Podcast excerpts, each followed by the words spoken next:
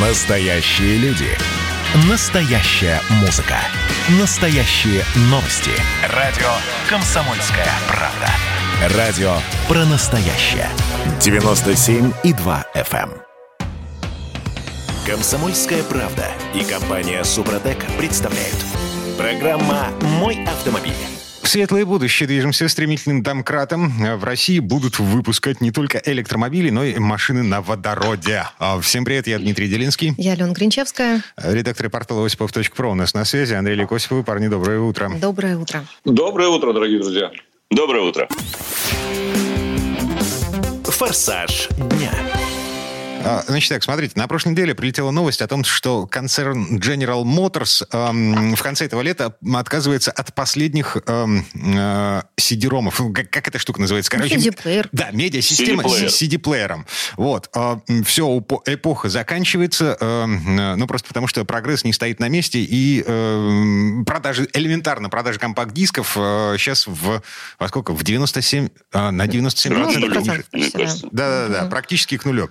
В связи с этим э, возникает вопрос, собственно, а мы-то куда движемся? И у э, главы министра промышленности и торговли э, господина Мантурова есть ответ на этот вопрос. Мы будем продолжать ставить компакт-диски в машины.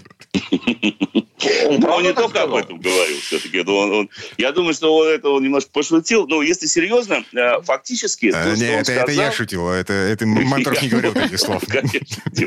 Но вообще, на самом деле, в заявлении Мантурова прослеживалось одно для меня фактически, то, что я прочел между строк, что он фактически признал, Россия не может оставаться в стороне от автопрома. Мы вчера с вами буквально обсуждали тему АвтоВАЗа, его дальнейшего развития, перспектив, да, размышляли об этом, так сказать, в каком-то смысле фантазировали.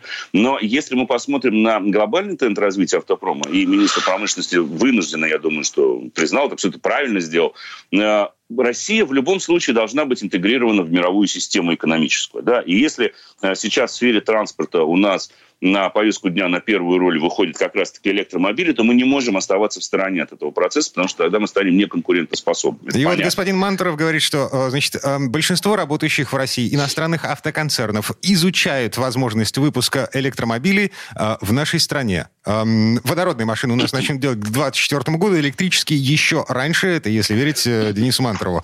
Слушайте, изучать возможность не значит планировать. То есть ты не веришь Ну, конечно. в эти все планы? А, Ну, Но- а у нас электробусы уже ездят по Москве, надо заметить. Да, Да и по количестве. Питеру, в общем-то, тоже. Мгм. в Питере Да, и тоже по есть. Питеру, кстати, да, Конечно. извините. А, То есть, ну, что-то, какое-то начало положено. Правда, э, не доказывают полностью свою эффективность, так сказать, но, тем не менее, ездят. И их будет все больше и больше. Ну и надо сказать, что легковых автомобилей также, так сказать, прибавляется электромо- э, с электрическим приводом. В Москве этого нельзя не заметить. Э, Ну, вообще, вообще, если позволите, да, вот если так глобально рассуждать об этом деле, вот посмотрите, а, есть э, позиционирование России, которое находится между Китаем, Европой, да, и Америкой в каком-то смысле. Китай уже объявил, что к 2025 году продажи автомобилей с двигателем внутреннего сгорания будут запрещены, будут продаваться только электромобили. А Китай на сегодняшний день крупнейший производитель батарей. И это один из крупнейших производителей электромобилей в мире, как бы мы этого хотели. На втором месте находится США, потому что Тесла по объемам производства, к сожалению, пока не догоняет тот же самый Китай. И все электромобили, производимые в Европе, даже если прибавить к Тесле, их все равно будет меньше, чем электромобили, производимых в Китае. Потому что на внутреннем рынке в Китае сейчас огромное количество моделей, которые там продаются и стимулируется их продаж. Поэтому с этой стороны Россия могла бы занять очень хорошее такое геополитическое положение, потому что если у нас наладить э, технологию производства батарей, и даже не батарей, а скорее то, что связано с технологией топливных ячеек и с переводом автомобилей на водород. Это вообще вторая тема, потому что водородные автомобили появились ну, давно, но начали активно развиваться в конце э, 90-х, начале нулевых. А Мы с тобой, вот Олег меня, он сам даже ездил на концепции GM High by. Wire, да, который был построен по технологии топливных ячеек. Но в какой-то момент эту технологию забыли. Сейчас она снова всплыла в связи с тем, что все поняли, надо производить электричество на борту. Производить его при помощи ядерной реакции мы не можем, хотя был концепт 1957 года, Форт Нуклеон он назывался, э, где был установлен ядерный реактор. Но он так и не пошел. В серию были только собраны а, прототипы и модели. Он так и не поехал, собственно говоря. Вспомнили, как достали из ящика технологию топливных ячеек. Ага, есть же водород. поскольку углеродов у нас очень много, давайте, собственно, добавим водородику туда. Да? Водород, оказывается, есть химическая реакция, при которой производит электричество. Появились, при этом, кстати говоря, японцы, а, я говорю прежде всего о компании Toyota и Honda, Toyota Mirai и Honda Element, Six Clarity, а, такие модели, они уже серийные, они уже используют технологию топливных ячеек. Сейчас, недавно, об этом заявил концерн Renault Nissan, потому что они поняли, что инфраструктуры не хватает, заряжать батареи дорого, а тема а, быстрой замены батареи непосредственно на каждой станции техобслуживания тоже достаточно сложна, потому что требует, опять же, развития дополнительной инфраструктуры, логистики и так далее. Поэтому проще вернуться к технологии водорода. Причем водород же дает возможность не только вырабатывать электричество на борту, но водород может использоваться в качестве топлива вместо бензина. Есть машины в качестве BMW, например, выпускал автомобиль 7 серии с двигателем V12 внутреннего сгорания, который был переоборудован на работу с сжатым водородом. Заправки водородные организовать тоже несложно. Их можно интегрировать в текущие заправочные станции. Поэтому, возвращаясь к России, Тренд может быть таков, что мы сейчас, если начнем развивать технологию производства водорода, э, и, соответственно, у нас водорода, причем очень много, самые большие запасы, считаются, в мире оценены, да, и развивать технологию батарей, то мы можем занять хорошее место. Меня смущает только одно – что этим занимается наше российское государство. Оно наоборот, и судя по заявлениям и Мантурова, и Министерства промышленности, вот это введение пошлины на электромобили, да, вот эти запретительные меры, которые мы применяли к обычным, к обычному автопрому, к обычным автомобилям, они начинают, а, скажем так, имплементировать на электромобили, что в корне ошибочно. Нужно наоборот создавать среду, чтобы развивался бизнес, чтобы та же самая Тесла, чтобы Илон Маск построил завод не в Берлине, а в России. Вот. Не в Китае, а в России. Смотрите. Но концерны же уже об этом думают. Да. Там же говорят из Минпромторга, что изучают Пока возможность. издержки велики. Так. Издержки велики. Угу. Слишком плоха на самом деле атмосфера бизнеса в этой стране. Слишком велики налоговые издержки, слишком не дотягивают технологии и слишком велики логистические издержки. Um... И пока вот это мы не устраним, это, к сожалению, будет проблема. Слушайте, на, насчет налогов. Uh, у нас uh, государство собирается вводить налог на импорт электромобилей в качестве вот. загради- заградительной пошлины для того, чтобы автопроизводители не просто размышляли над организацией mm-hmm. производства электромобилей в нашей стране, а уже приступили к планированию и начали строить э, эти чертовы заводы. А, собственно, mm именно таким способом наши власти загнали сюда сначала на отверточное производство, потом на все более и более высокую степень локализации, а, там, я не знаю, от китайцев до американцев. Э, автоконцерны крупнейшие в стране, о, господи, крупнейшие в мире э, работают в нашей стране. А, Андрей, позволишь мне два слова Конечно. сказать? Конечно. Значит, вот э, да, действительно загнали в свое время. Было даже нелепое так сказать, решение, не меньше 300 тысяч выпускать э, автомобили, чтобы получить э, преференции налоговые и прочее. Да? Ну и давайте вспомним опыт с тем же General Motors и с Ford. Что сейчас осталось от тех компаний, которые построили заводы? GM первый открыл завод, мы были на этой Пустующие цеха от них остались. Пустующие цеха сейчас остались. Да? Так Все. что это ни, ни о чем не говорит. Слушайте, вот эти бизнес, ничего, ничего личного. Они просто понимаете? проиграли конкурентную борьбу. Они Нет. выпустили... Они Погодите, третий, третий Ford Focus это э, машина, которая стоила слишком много для нашего рынка. Нет, дело не в этом. Они могли бы вывести третий Ford Focus, который продавался в Европе. Они не стали его вводить именно из-за нашего законодательства, потому что третий, точнее четвертый уже фактически Focus, а, он э, делался из тех компонентов, которые в России локализовать было невозможно. Был очень высокотехнологичным. А наше правительство не пошло на уступки, сказало, что нет, ребят, давайте локализацию доводите дальше. А то, что у нас к этому не готовы э, другие отрасли промышленности, об этом никто не подумал. Поэтому вот эти закоронители, это протекционист российская политика, она никогда ни к чему хорошему не приводила. Особенно на фоне отсутствия производства внутри страны. Зачем вводить запретительные пошлины на электромобили, если они у вас вообще не производятся? Но посмотрите на нынешний рынок легковых автомобилей. Только за последние два года, если я не ошибаюсь, 147 моделей ушло с нашего рынка. Просто исчезли эти автомобили из России. А если мы говорим об электромобилях, у нас вообще продается, если не ошибаюсь, всего несколько моделей официально. Audi продает, и Jaguar продает свои электромобили официально. Тесла вводится, вводится неофициально, но сейчас еще китайцы тут же подтягиваются своими дешевыми электрокарами. Да, еще, если позволите, один э, факт, так сказать. Э, я был лет 15, а то 18 назад в Дубае вместе mm-hmm. с BMW которая развивала сотрудничество именно в области э, водородных технологий. С кем? С Арабскими Эмиратами, не больше, не меньше. Вот и именно. Мне тогда удалось, так сказать, поговорить с э, представителем правительства Дубая, э, Арабских Эмиратов, который сказал, ну, кончится нефть, мы об этом не особенно волнуемся, мы уже сейчас, вы видите, занимаемся водородом. И сейчас в Дубае... И это было 15 лет назад, Арабские, да, Арабские Эмираты не добывают нефть, вы будете смеяться Нет, практически. не добывают. Не добывают, они действительно занимаются совершенно другими делами, в том числе туризмом, в том числе новыми технологиями, в том числе поставками водорода, вы будете смеяться. Конечно. И вот А у нас водорода больше всего в мире. что получается? А, Мы э, провожаем двигатели внутреннего сгорания. А, То есть вот э, к- как то, с чем мы начали. А, Компакт-диски ушли из машин. ДВС тоже и скоро уйдет. Ну, надо признать уже просто, Дим, смирись. Конечно. Ага. Конечно. Рано или поздно двигатели внутреннего сгорания вымрут. Вопрос когда? И насколько А, быстро. И мне хотелось бы, чтобы мы э, не вскакивали э, в последний вагон, так сказать, этого поезда, Да. который едет в будущее автомобильное. Конечно. Э, И тут не надо, собственно говоря, переживать по поводу уйдут, не уйдут, какие останутся. Ездим на чё- что доступно, что есть, но думаем о будущем. Вот э, формула очень простая, банальная э, которая может помочь э, российскому автопрому. В этом смысле, если Мантуров делает ставку не только на госструктуры, а еще и на э, предприимчивость, всего, на да. бизнес, тогда я двумя руками готов его поддержать, так сказать, и всячески пропагандировать эти идеи. Вот, собственно говоря, о чем следует подумать. Ну а пока мы ездим на том, что есть, не Конечно. переживаем по этому поводу. Андрей Олег Осиповы, редактор портала осипов.про были у нас на связи, парни. Спасибо, хорошего дня. Спасибо. Всего доброго, дорогие друзья. Хорошего дня, берегите себя. А мы вернемся в эту студию буквально через пару минут. В следующей четверти часа у нас Юрий Сидоренко. Поговорим о том, могут ли отобрать права, если сесть пьяным на велосипед. Комсомольская правда и компания Супротек представляют. Программа «Мой автомобиль». А это мы вернулись в студию радио «Комсомольская правда». Я Дмитрий Делинский. Я Алена Гринчевская. Э, Юрий Сидоренко, автомеханик, ведущий программы «Утилизатор» на телеканале «Че у нас на связи». Юр, привет. Доброе утро. Доброе утро. А В этой четверти часа задаемся э, э, ну, таким вопросом. А что будет велосипедисту, если его поймал гаишник, э, а велосипедист в нетрезвом состоянии? Автомастер.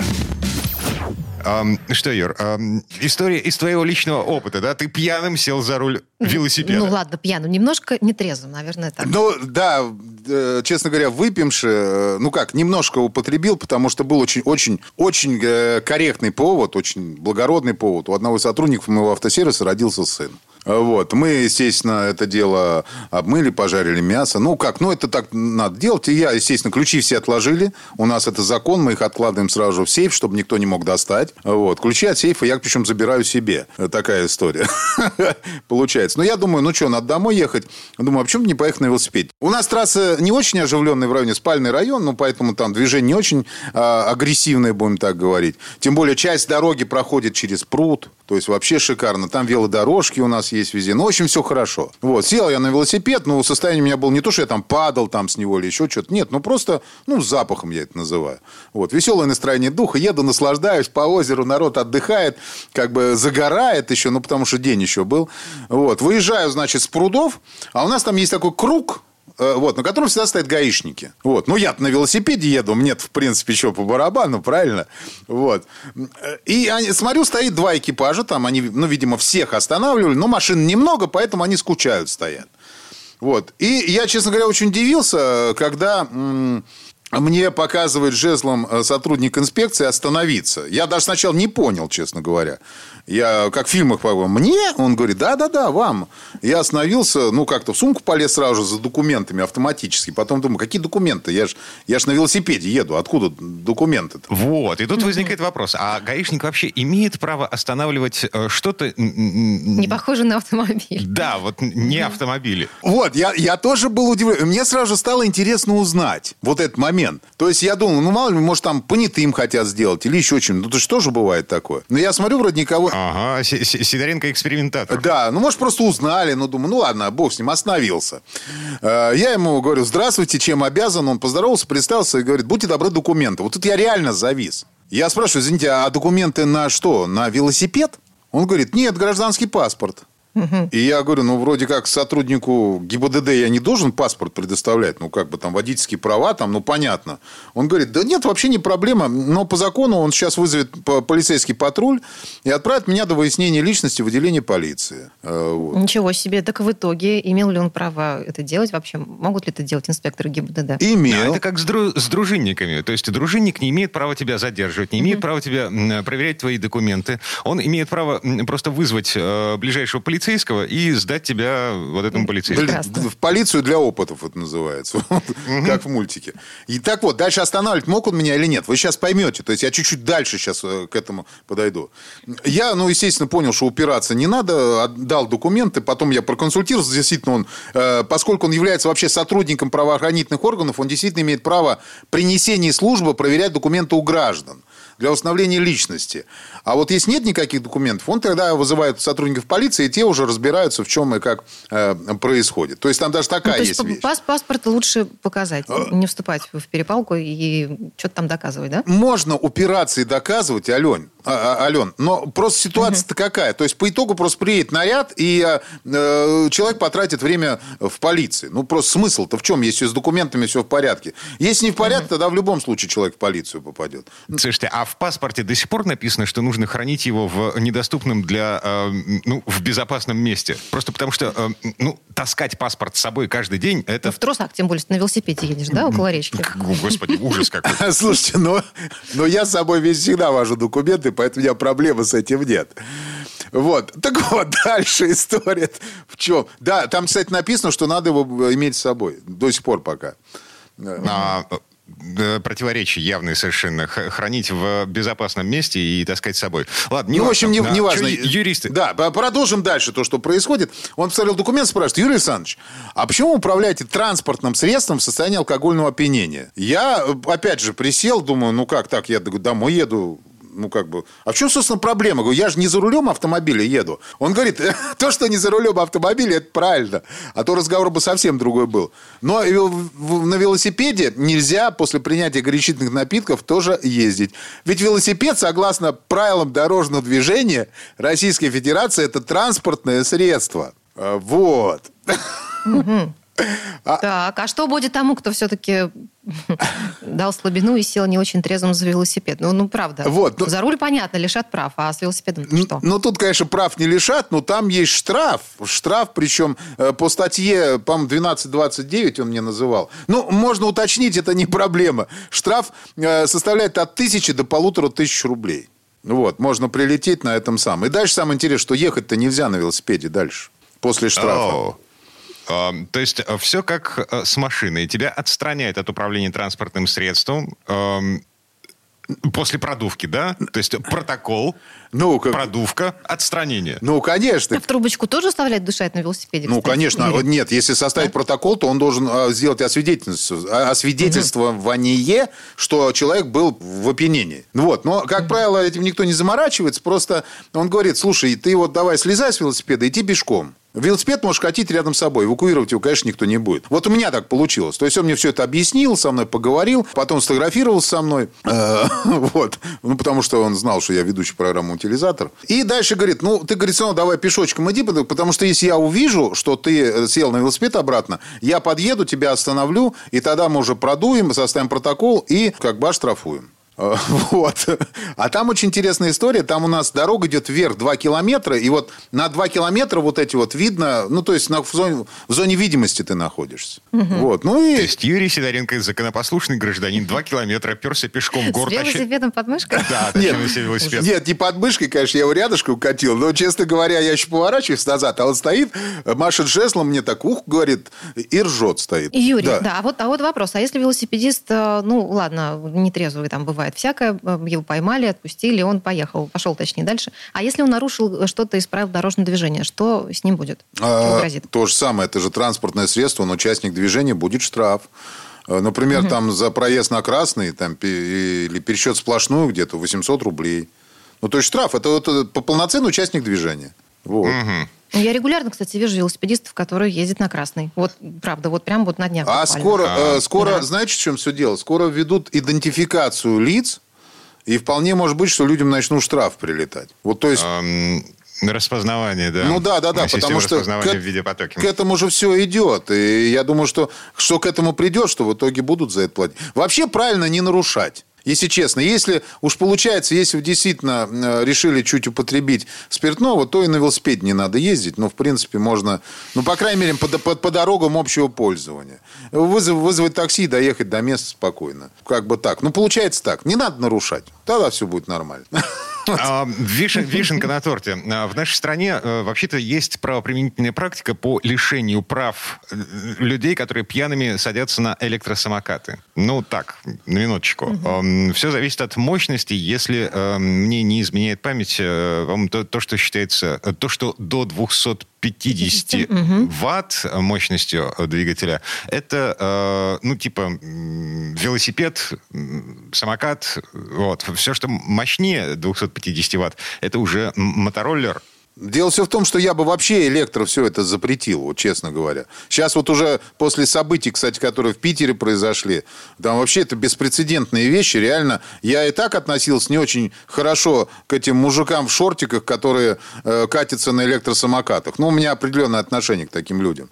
Просто мужикам, в смысле, ну, там 40-50 лет, которые катаются на них. Ты не катаешься на электросамокате, Дмитрий?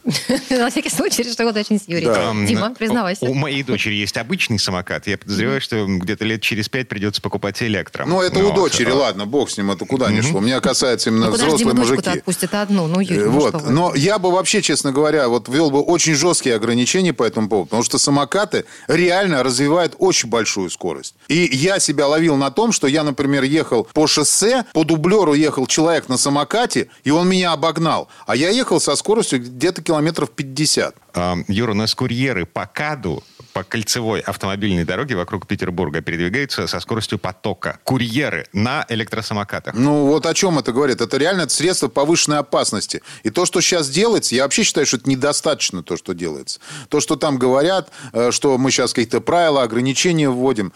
Ну, блин, ребята, ну как-то мы можем ограничить все, что угодно. А здесь на тех мес- вот те вещи, которые убивают людей, калечат людей, мы что, не можем ограничения ввести? Вот это меня, честно говоря, удивило.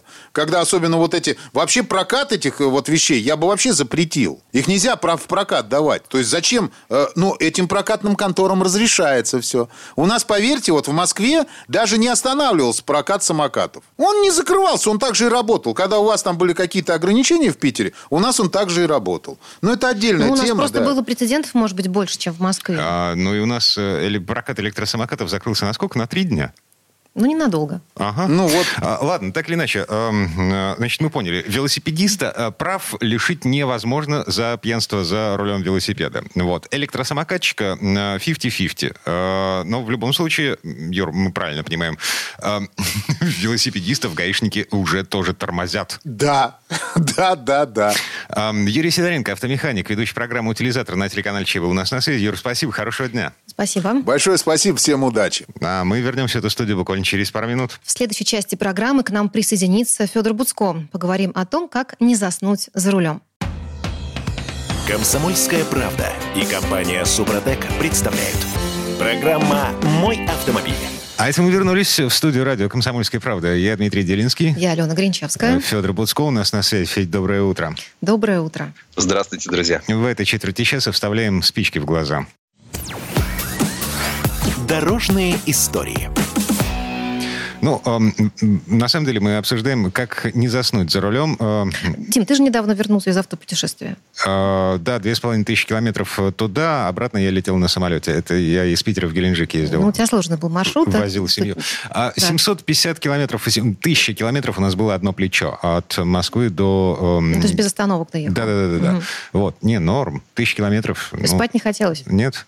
Ну, А, ты еще молодой, Да, бодрый. единственная проблема – это трасса М11 от Москвы до Петербурга. Там ничего не происходит вообще в А, то принципе. есть монотонная такая история, Абсолютно, да? Единственное развлечение – это считывать номера машин в потоке и угадывать, пытаться угадать, э, откуда они, какой регион. Федор? Дим, ты совершенно прав. Вот эта монотонная езда – это первый способ, такой основной способ для того, чтобы заснуть, э, задремать за рулем или, по крайней мере, получить такое вот рассеянное внимание. Есть э, статистика. Статистика вообще, конечно, не знаю, сколько ей можно доверять. Она у всех очень разная. Она такая, это как в поговорке закона, что дышло. Но, тем не менее, вот недавно там, Федерация автомобильных клубов Северной Америки высчитала, что 9,5% э, несчастных случаев за рулем происходит из-за усталости водителей.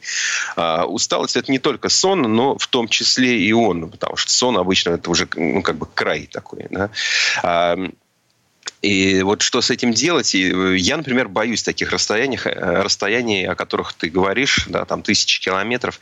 Да, мне доводилось проезжать тысячу, ездил и больше, но я понимаю, что, ну, в общем, я а, уже негодный водитель там, э, через там, 600-700 километров. Если, угу. конечно, это не какой-то автобан, где ты там едешь очень быстро. Ну, ты и там устаешь. Федор, а как понять, вот... что ты устаешь, что вот снижается внимание и что-то уже не то происходит? Ну, просто потому что мы же все такие, э, типа, я я...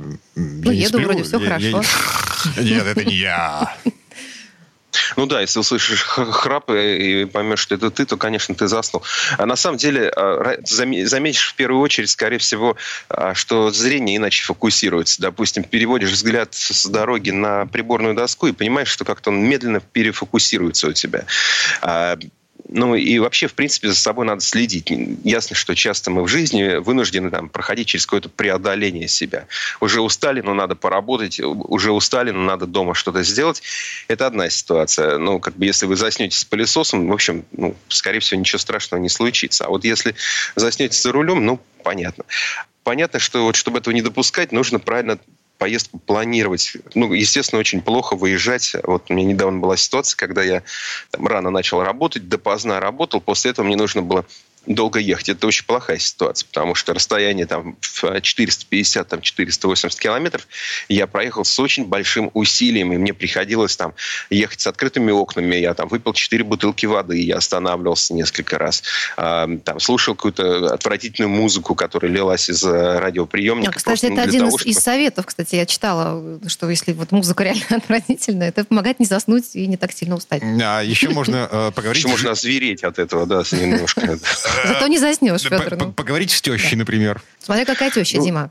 Можно поговорить с попутчиком, это, в принципе, хорошо, но важно, чтобы этот разговор кого-то из вас интересовал, да, mm-hmm. то есть если это такой вот мой попутчик, который не умел водить машину, не умеет э, он тоже на каком-то этапе решил поддержать меня разговором. Но его разговор сводился к каким-то банальным вопросам, а, которые неинтересны были ни ему, э, ни мне. А, в общем, это как-то такой поддержки я в итоге не ощутил. Наверное, если говорить на какие-то темы, которые вас возбуждают, я не знаю, что это, секс или политика, то, в принципе, наверное, это вас как-то подбодрит. Но, ну, Прививки сейчас очень популярная тема, простите. Ну, хорошо, прививки, да, да. поговорить о прививках, угу. да, это, это тоже вариант, значит, можно обсудить э, что-то. Но, конечно, очень здорово планировать этот маршрут и не, не, не садиться перед дальней дорогой усталым. Естественно, что надо поспать э, заранее, да, это очевидно. Понятно, что надо с собой брать воду, понятно, что если вы там любите чай, кофе, тоже это вполне вариант. Ну, либо остановите сейчас на заправках везде эти стаканчики, э, что-то с собой, это тоже вариант. А, а что жевать рекомендуют? Подождите, М11, Москва, Петербург. Ага, попробуй там, найди стаканчик с кофе. Ладно. Про, про еду подождите. Что жевать рекомендует Федор? Я вот про лимон слышала неоднократно. Так а. ли это помогает? Под язык? Ну, да. А, не знаю, как, как его с собой нарезать и потом как-то да. посасывать или да, что, что делать. Ну, э, с, с, угу. ну, вообще еда, в принципе, помогает. Но только не надо наедаться, там, не знаю, жирной и тяжелой пищей, от которой вас еще больше будет клонить сон. А, и, тут советы, они разные бывают. Кто-то вот про шоколад, например, вот э, есть такая популярная история, что вот, мол, ешьте шоколад. Я вот, не дай бог, меня не кормите никогда в автомобиле шоколадом, потому что крошки упадут, э, значит, мне под штаны, расплавятся, и потом будет буду, останутся половина на сиденье, а половина вот этого коричневого вот, э, шоколада останется у меня на штанах. Поэтому вот, вот ради бога, меня, например, точно не надо кормить шоколадом. А наш коллега Андрей Осипов, например, а, считает, что надо есть морковку, потому что она такая звонкая, вот пока хрустишь, уж точно не заснешь. Ну, то есть, это все шуточки. Все эти советы, знаете, а что мне съесть, чтобы не заснуть? А что мне там слушать, что не заснуть? Вот насколько отвратительной должна быть музыка, и насколько она должна быть громкой. Но это такие советы от лукавого, потому что Каждый для себя что-то может выбрать, но никаких универсальных советов нет, и никакой гарантии нет. И вот э, есть общие советы, да, то есть вам нужно быть э, там, выспавшись, да, вы должны быть свежи, вам нужно э, спланировать свой маршрут с точками остановки. Лучше заранее подумать о том, э, посмотреть, есть ли где-то ремонты дорог, есть ли где-то какие-то затруднения, из-за которых ваш путь на лишний там, час, два, три э, увеличится. Понятно, что нужно правильно одеться, должна быть удобная одежда. И очень важно, естественно, иметь удобную обувь. Ну, я думаю, что если вы ездите за рулем и ездили на большое расстояние, то вы это уже знаете. Но в любом случае должна быть удобная обувь. А, и там одежда, которую вам удобно не только, когда вы там, не знаю, в офис ходите или там на, на вечеринку, а которая удобна вам, ну, условно, там, когда вы на диванчике решили прилечь. Я не предлагаю всем ездить исключительно в спортивных костюмах, но она, одежда не должна пережимать. А, нужно правильно настраивать а, кресло и руль. Нужно сидеть так, чтобы вот даже в дальней дороге у вас там, соответственно, руки-ноги не затекали. Естественно, нужно делать остановки, разминки, потому что если у вас путь там по, по 5, 6, 8 часов, то вы, ну, в любом случае, там, ну, нужна, нужна гимнастика небольшая. Это вряд ли вас сильно пробудит. Некоторую бодрость там, на 10-15 минут уже такому усталому человеку это придает, но надолго этого не хватает. Угу. Конечно, Федор, а как, э, да? да, а вот как все-таки понять, что уже все, предел наступил, и мне нужно съезжать на обочину и дремать хотя бы 15 минут? То есть ну, я понимаю, что уже там ни лимон не действует, нет родительная музыка, ни пение там соседа. Я думаю, что просто здесь главное это следить за собой и вот не дожидаться того момента, когда это станет абсолютно очевидным. Но у меня, к сожалению, были в жизни две ситуации, когда я за рулем фактически засыпал. И я помню свои последние, так сказать, мысли перед, перед тем, как я уже ну, терял внимательность на дороге. Это то, что да вроде ничего, ну, что-то я сейчас вот на секундочку вот буквально глаза закрою. Конечно, это ну, угу. дичь такая, но тем не менее, да. То есть один раз это было очень давно. Я только купил машину свою первую, мне было 18 лет. Я ехал из Москвы в Петербург, а потом из Петербурга в Москву обратно. И я помню это ощущение, что ну, вот уже а доехать хочется, и я вот такой вот, ну, ничего же, если я сейчас вот, вот чуть-чуть, вот, вроде же дорога прямая, я сейчас вот просто чуть-чуть, на одну секундочку глаз закрою. Ну вот э, что-то такое. Если вы чувствуете, ну, будьте к себе э, бережливым. Угу. Ну и хотя бы на 15 минут можно съехать и подремать, да, наверное? Да, конечно, угу. конечно, если есть такая возможность, нужно остановиться, нужно подумать, где вы еще остановитесь, потому что если это трасса или даже просто там загородная дорога, то есть ну, нужно выбрать место, нужно съехать ну, на заправке вы где-то съедете или там в идеале, если есть зона отдыха, но в любом случае это не просто обочина, на которой вы там где-то там не, не пойми где встали, может быть, это тоже еще и опасное место, то есть нужно подумать, съехать, угу. выбрать. А, слушайте, а есть же системы антисон, ну то есть в а, продвинутых машинах машинах э, автомобиль сам следит за состоянием водителя. Там, значит, э, всякие инфракрасные датчики, лампочки, которые светят в лицо, э, датчики контроля положения рук на руле, вот это все. А, допустим, я как владелец э, десятилетнего, одиннадцатилетнего Фокса, я могу купить что-то, э, поставить в свою машину, чтобы оно, там, не знаю, свистело мне в ухо, если я начинаю закрывать глаза? Можно, наверное, можно. Ну, то есть такую серьезную систему, которую ставят автопроизводители, система контроля усталости, э, вы сами не поставите, потому что она оценивает и движение руля, и э, насколько машина там по полосе гуляет, а, и так далее. А есть системы, которые базируются, там, например, Subaru, она базируется еще на камере, которая смотрит за водителем, за тем, насколько его глаза открыты или закрыты. Она, кстати, следит не только за тем, что он устал, а еще за тем, чтобы он в телефон не смотрел. Разные системы. Э, вы не сможете ее поставить, и тем более не сможете рассчитывать на действенность такой системы. Поэтому рассчитывать здесь нужно на себя. Высыпайтесь, а, готовьтесь к дороге, продумывайте маршрут, берите много воды и следите за собой. Не переоценивайте свои силы, чтобы ваши путешествия были радостными и безопасными. Ну и тещу тоже можно взять. Вот от Димы совет. Ну, как минимум позвоните ей по телефону по громкой связи. Федор Буцко был у нас на связи. А, не теща, Федор Буцко. Федь, спасибо, хорошего дня. Спасибо. Всего вам доброго. А мы вернемся в эту студию буквально через пару минут. В следующей части программы у нас журналист и летописец мирового автопрома Александр Пикуленко. Послушаем историю о советском автомобильном дизайне. Точнее, об одном человеке, который пытался сделать наши машины красивыми и о том, что у него получилось. Комсомольская правда и компания Супротек представляют. Программа «Мой автомобиль». А это мы вернулись в студию радио «Комсомольская правда». Я Дмитрий Делинский. Я Алена Гринчевская. И в этой четверти часа у нас не совсем традиционная история от Александра Пикуленко. На этот раз речь пойдет об основателе отечественного автомобильного дизайна Юрии Долматовском. Ну, вообще, Долматовский всю свою жизнь создавал то, что сейчас называется концепт-карами. А, однако ни один из его проектов не стал серийной моделью. Но слово Сан Санычу. Предыстория.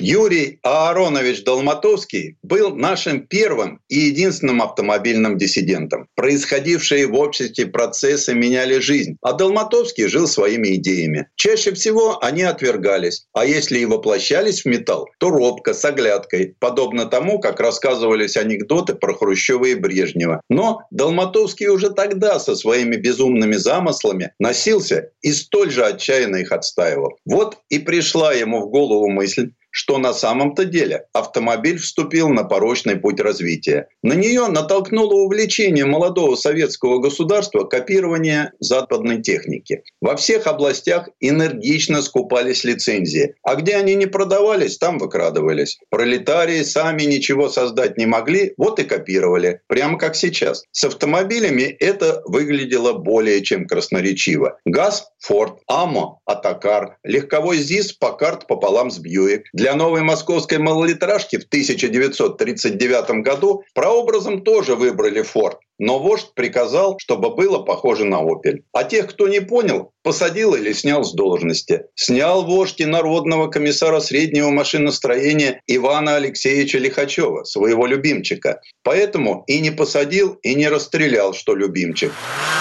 Начиналась работа над правительственным ЗИСом нового поколения. И Долматовские сотоварищи предложили отказаться от подражания, а оценив и предвосхитив тенденции, создать собственную конструкцию. Директор Лихачев публично обозвал энтузиастов фантазерами и матерно запретил им отвлекаться от насущных потребностей завода. По-своему, директор был прав. Дел на заводе не в проворот, на носу большая победоносная война, не до фантазий. Но он не знал Долматовского. Шестеро конструкторов-энтузиастов оформили идеи в красочный акварельный альбом. Сегодня, сказали бы, подготовили презентацию. И послали его в городской комитет партии. Однако Димаш превзошел все ожидания. Сначала энтузиастов пригласили к секретарю горкома. Затем, уже с Лихачевым, вызвали в наркомат. Это была встреча людей, тихо ненавидящих друг друга нового наркома и Лихачева, Лихачева и Долматовского. Однако итогом стала проблемная статья в газете «Правда» и приказ по заводу о создании бюро перспективного проектирования. Газета вышла 12 июня 1941 года. Приказ был подписан 21 июня 1941 года. На завтра старания Долматовского утратили всякий смысл. На новом месте, в научно-исследовательском автотракторном институте, Долматовский стал ближе к воплощению задуманного. Он напомнил руководству о никем не отмененных довоенных приказах. И в 1949 году получил добро на постройку экспериментального легкового автомобиля вагонной компоновки с силовой установкой, размещенной сзади, у ведущих колес. В этом, собственно, и заключалась идея. Такое расположение или компоновка позволяло либо сделать пассажирский салон вместительнее, либо уменьшить габариты, либо воспользоваться и той, и другой преференцией одновременно. Долматовский чертил смелые графики, экстраполировал, доказывая, что автомобиль должен развиваться именно в этом направлении. Полезный объем кузова увеличивается, центр массы опускается к дороге, колеса уменьшаются в диаметре. Теперь остается только поменять салон с силовым агрегатом местами и Инженеры отрасли поднимали фантазера на смех. Долматовский предлагает отказаться от колес. Зерно истины в этих насмешках имелось. Испытав свой нами 0,13, и Долматовский убедился, что далеко не все так, как он представлял. Двигатели тормоза, отлученные от набегающего потока воздуха, неистово грелись. Водитель, пересаженный в передний свес кузова, раскачивал его своей массой, да так, что иногда машина черкала буфером о дорогу. Один против неповоротливого механизма советской автомобильной промышленности. И Долматовский вспомнил о проверенном методе – письмах в инстанции. Среди щедрот, неспосланных ему природой, оказалось и умение заражать других своими идеями. Среди зараженных оказался, например, Федор Александрович Реппих, заместитель главного конструктора Ирбитского мотоциклетного завода. Благодаря Реппиху мечта Долматовского обрела очередной шанс. Здесь надо объяснить один нюанс. Реппих был, так сказать, из другого департамента. Там исторически главные конструкторы ведали основной продукцией, а заместители – ширпотребом. Однако и на то, и на другое всегда выделялись немалые средства. Ирбитский завод мечтал развязаться с этими треклятыми мотоциклами, а тут требовалась какая-то сногсшибательная идея. Военные говорили, не желаете делать мотоцикл, выпускайте транспортер переднего края. Легкий, низкий, всепролазный. И тут Реппих наткнулся в одном популярном журнале на рисунки фантастических автомобилей Долматовского. Что советская печать прекрасное подспорье в борьбе с чиновниками из Минавтопрома, Долматовский просек быстро. Действует. Репих вот кто примчался с горящими глазами. Главное, в гараже института к тому времени уже стояла миниатюрная, ладная инопланетная белка. Компактный автомобиль вагонной компоновки с двигателем от мотоцикла. На дворе был 1955 год. Страна жила предчувствием космоса. Казалось, вот-вот начнется и производство. И тут все пошло наперекосяк. У белки всплывало немало недостатков. Наспех скроенный транспортер военные забраковали и у Долматовского тему отобрали. Зато руководству приглянулся итальянский Fiat 600. И массовый малолитражный автомобиль постановили скроить по его образцу. Спасла публицистика. Долматовский рассказал об автомобилях детям. Просто доходчиво и очень увлекательно. А тут забрежил еще один лучик надежды. На ВДНХ за помпезными павильонами в апреле 1962 года открывают Всесоюзный научно-исследовательский институт технической эстетики. Вот где легко будет творить разумное, доброе и вечное. В инженерных кругах институт в НИИТ являлся своего рода допустимой фрондой. Так или иначе, рано или поздно для ограниченного круга или для широких масс трудящихся светлое будущее все же потребуется. Это власти осознавали. Долматовский представил это будущее в виде ПТ – перспективного такси. В 1962 году в Москве в парке Сокольники состоялась грандиозная выставка итальянской промышленности. На ней экспонировался удивительной красоты макет автомобиля Гея Селена – Кузовщики из ателье к тому времени успели выполнить ряд заказов по просьбе заводов стран соцлагеря. Выставка завершилась, и главный конструктор ГИА Луиджи Сегре подарил Селену Долматовскому в знак единства технических идей и дружбы. Однако Селена представляла собой именно макет, оболочку на колесах.